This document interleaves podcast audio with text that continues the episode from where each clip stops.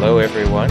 Welcome to episode two of the Spittoon podcast. During the pandemic, we are not really doing events, and so uh, here's another podcast so you can get some of that Spittoon goodness uh, and be safely socially distant from the people you would not like to be socially distant from. Well, whatever. It is again me, Nathan. I. It's been a while since the first one. Uh, this time we have a mix of fiction and poetry. We have poetry from Ben Thompson, fiction from Rianka Mohan, and I uh, contributed a story.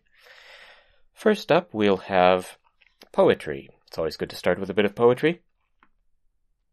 Ben Thompson is, uh, he's kind of been a longer time friend of Spittoon, as I understand. He wrote two poems uh, here. Uh, they're both from China. One is entitled Joanna. It was written in Beijing around 2009, and the location was Xiangshan, the fragrant hills. And he also wrote Water Village. It's a translation or a virgin version of is that Jiang Cheng? My Chinese is not real great, uh, but it's a it's very well known by Chinese people. It's by Su Shi or Su Dongpo, uh, and they and Chinese listeners will probably complain about this version. He says, but he likes it and he thinks it works. Well, that's you know that's one of the things about translation. Uh, there's a way. It's like if you talk to Muslims about translations of the Quran, they're more like interpretations rather than really a translation. Um, there's a way in which that perspective is really very good because a translation is an interpretation because you have to very carefully make a choice about what is meant by the original text. So an ambiguity in the original text may not make it over. So in a way, uh, this Water Village uh, translation is a is a version of the classical Chinese poem. So I will now turn things over to Ben Thompson.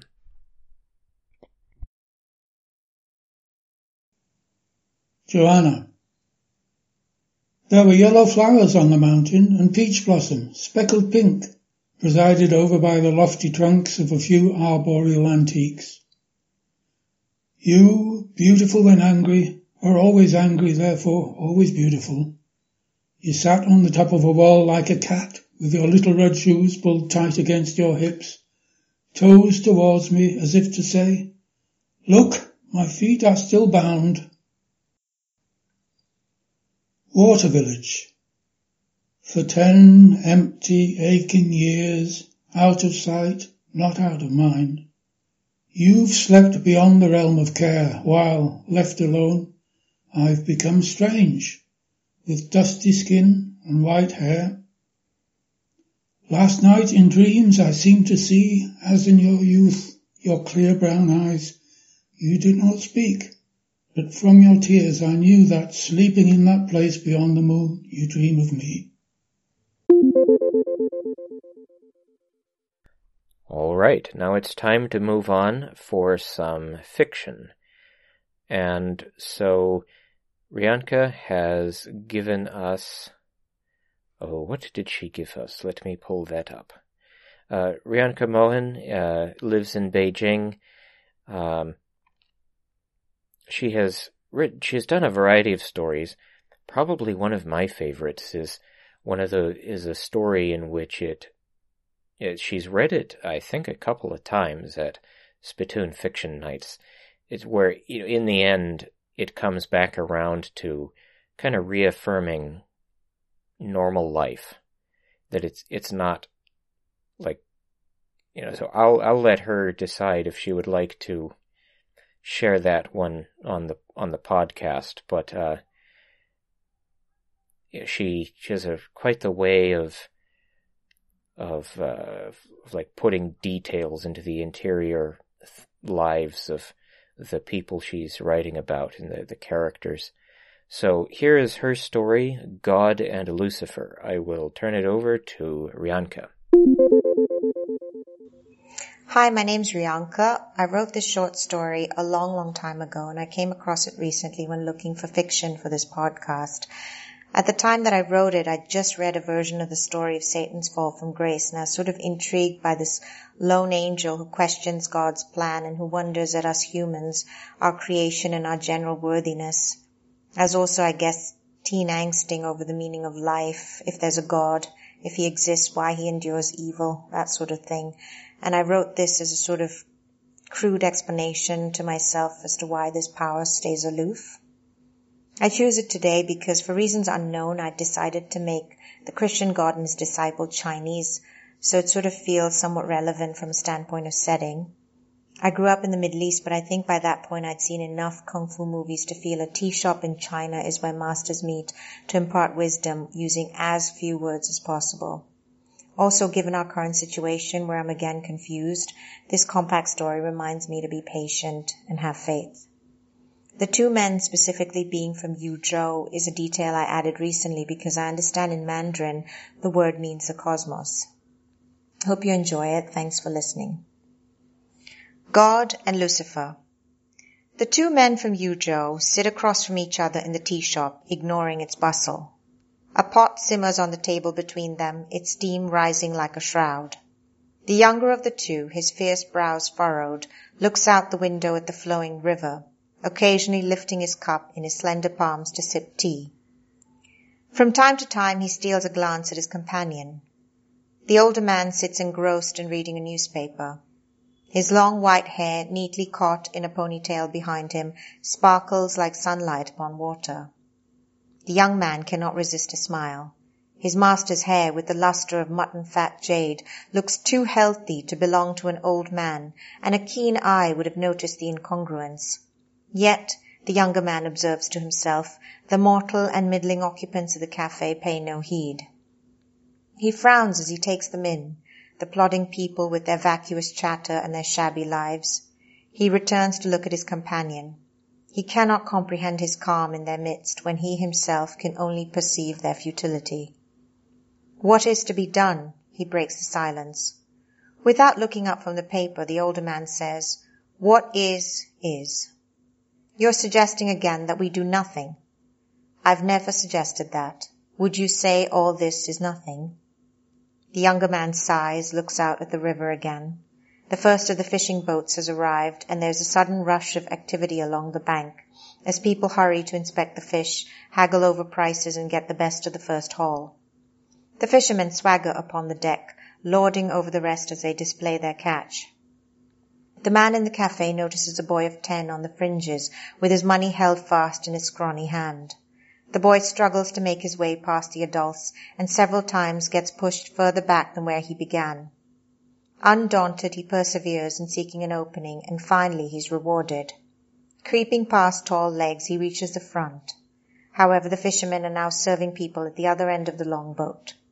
Nevertheless, the boy smiles to himself and wiping sweat from his brow, scrutinizes the fish before him.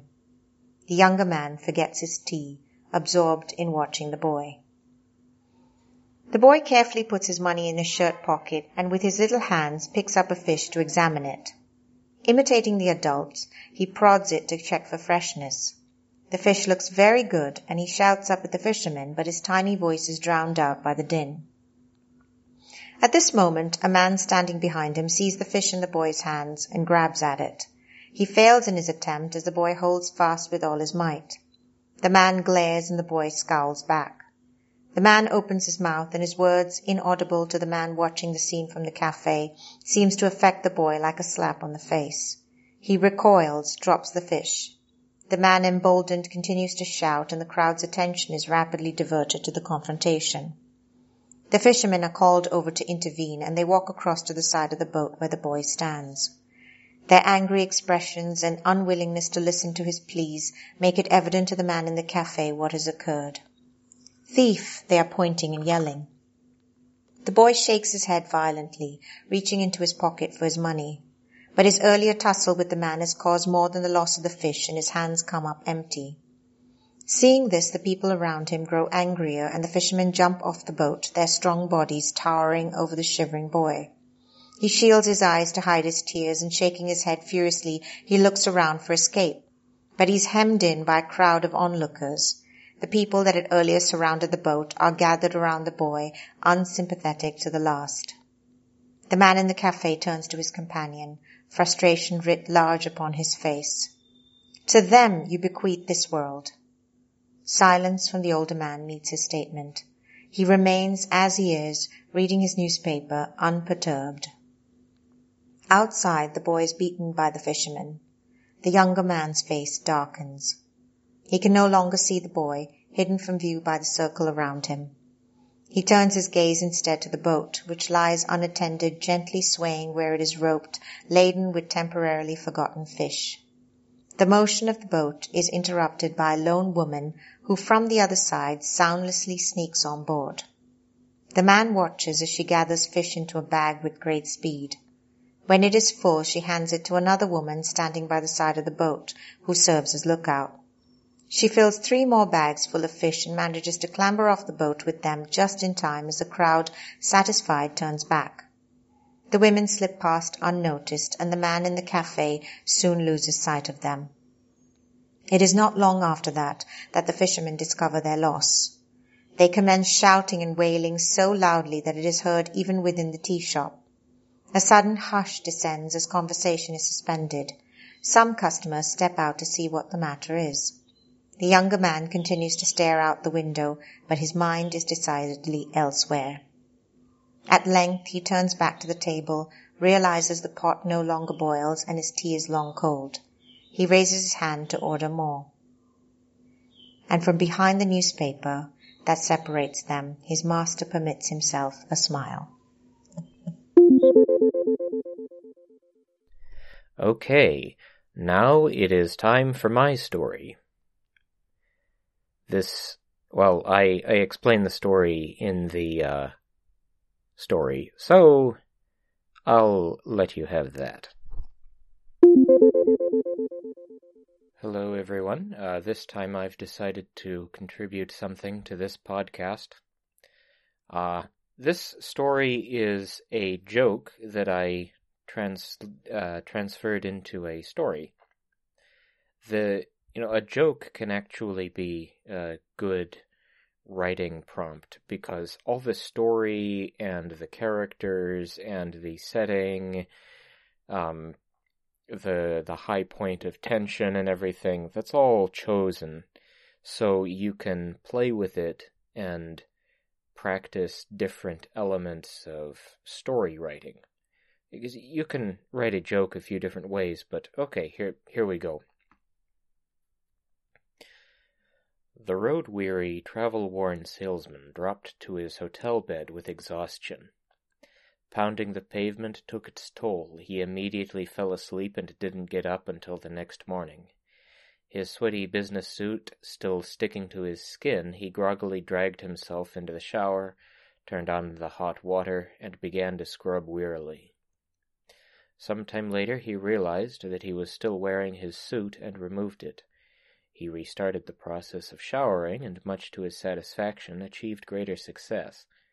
Because today was his day off, he decided to turn the shower into a bath, and as he got settled into the warm tub, he fell asleep once more until the faint chill of expired bath water suggested consciousness as an alternative plan for the day. He let the water out of the tub, toweled himself off, and shoveled himself into the natty hotel-provided bathrobe hanging in the bathroom. As he shuffled back into the main part of the room, his stomach growled. Somehow or other, the bleary-eyed, bath-wrinkled salesman transferred himself into a fresh suit of clothes, pulled on his shoes, and checking his pockets for his wallet and his keys, he tramped downstairs to see what was on offer in the diner by his hotel. The diner had a special that day on bacon and eggs and a daily offer of bottomless coffee. He remembered that, whatever uh, else, he had the coffee. When he got back to his hotel, he decided to explore the place a bit. He scaled the stairs, he prowled the hallways, he returned to the lobby. All the coffee he had at the dinner began to work on him. He didn't really want to go back up to his room, so he looked for a restroom somewhere around the lobby. He found one door down a side hallway. It didn't seem marked in any particular way that indicated it led to a restroom but it was the most promising thing he found. He opened the badly sticking door, fumbled for the light switch, and he nearly fell down what he was surprised to discover were stairs. If the coffee hadn't woken him up, the basement was surprisingly not much help. Until he noticed the gorilla. There was only one thing worth noticing in the dingy basement. A large cage holding a mangy, flea-bitten gorilla with a sign in front which read, Do not touch the gorilla. He looked at the sign, the gorilla looked at him. He looked at the gorilla, the gorilla glared at him. A little unnerved, he went back up the stairs, turned off the light, closed the door, and went back up to his room. Even so, something about that gorilla called out to him. He tried to heed the warning on the sign, but he could not turn his thoughts away from that gorilla there in the basement. He wasn't sure what about that ugly old ape that attracted him, and nothing he tried really ever pushed the gorilla out of his mind for more than a moment. He used the restroom, disposing of the reason he opened that door in the first place. Rather than dissuade him from going back, it removed the door as a mental obstacle, he tried to read, he tried to listen to the radio, he tried to think about his next sales campaign. He could think of only one thing the gorilla. Telling himself he only meant to explore the kitschy art in the lobby, the salesman found himself downstairs once more, poised before the door to the basement, with the hazy, with the hazy mind and clarity of purpose of a cigarette store customer, ten days into his eleventh attempt to quit. He opened the door. He went to the gorilla like an ambivalent mosquito to a nudist colony. The do not touch the gorilla sign beckoned like an invitation to original sin, but innate caution of flea-bag apes held him back. He looked at the gorilla, the gorilla looked at him. He held out his hand, the gorilla came fully awake. He extended one trembling finger, and the gorilla quivered with God knows what primal emotion. He touched the gorilla. The gorilla's screams followed him up the basement stairs like hellhounds straight from the abyss, baying for the soul of the transgressor. Transgressor, sorry. He slammed the basement door shut. He bolted to his room. He listened at the hallway before he slammed his own door. Silence reigned in that upstairs hallway. With delirious relief, he closed his door and fell on his bed. Through the twangs of the mattress springs he could hear a pounding coming up from below with horrible speed. Fearing the worst, he ran to his door and looked out into the hallway. He glanced toward the staircase, and he stared directly into the face of the gorilla. Its eyes were wide, its blood was up. He slammed and bolted the door, barricading it with all the furniture he could shove up against the hotel room door, which, as the salesman sized up his situation, might as well have been a banner waiting for a football team to come charging through it. Throwing open his hotel window, he looked down into the alley behind his hotel. His only chance to escape was the dumpster below his window. The overflowing garbage bags would break his fall. Just as he landed in the squishy, smelly mass of garbage, he heard the gorilla burst through his barricaded hotel room door. He frantically swam through the rotting noodle soup, waste paper, and used restaurant supplies is, and fought his way out of the dumpster. He looked up, the gorilla looked back down at him. He took off down the street, running, hoping not to find himself at a dead end, as he heard the gorilla land in the dumpster behind him. How long could he evade the gorilla? Would the gorilla catch up in minutes or in mere moments? Not even having a split second to look back, the salesman sprinted so fast that he aired the garbage smell out of his now stained and tattered clothing. Anyhow, he hoped and prayed for the gorilla to have a sinus infection, animals can often track by smell. Left, right, left, right, through a store, under a bridge, over a fence, through a park, over the canal. The salesman fled from the gorilla he could no longer see, but was sure was behind him. He rounded another corner, and there was something black and hairy. A man in a gorilla suit twirling a sign for a local store. Just as he began to laugh with insane relief, he spun around and saw the gorilla trundling toward him. The bus came that very instant, and he jumped on board. However, the gorilla was right behind him. He ran to the back of the bus and dove out of the rear door just in time for the bus to drive away with the gorilla on board. Apologizing desperately, he kicked over a bicyclist and stole the bicycle. He pedaled as fast as he could away from the bus. For perhaps fifteen minutes, with speed born of adrenaline, terror, and despair, the salesman rode on. At last, out of energy, short on breath, and long on hopeless fatigue, he collapsed on the sidewalk at the end of a long street. The gorilla was waiting at the other end of the street. It took the salesman a couple of dry gasps to notice. He nearly choked. He rolled over on his stomach and began to crawl to claw at the ground. Spitting cotton and with screaming frenzy could barely drag himself toward escape. The bicycle pinned him in place.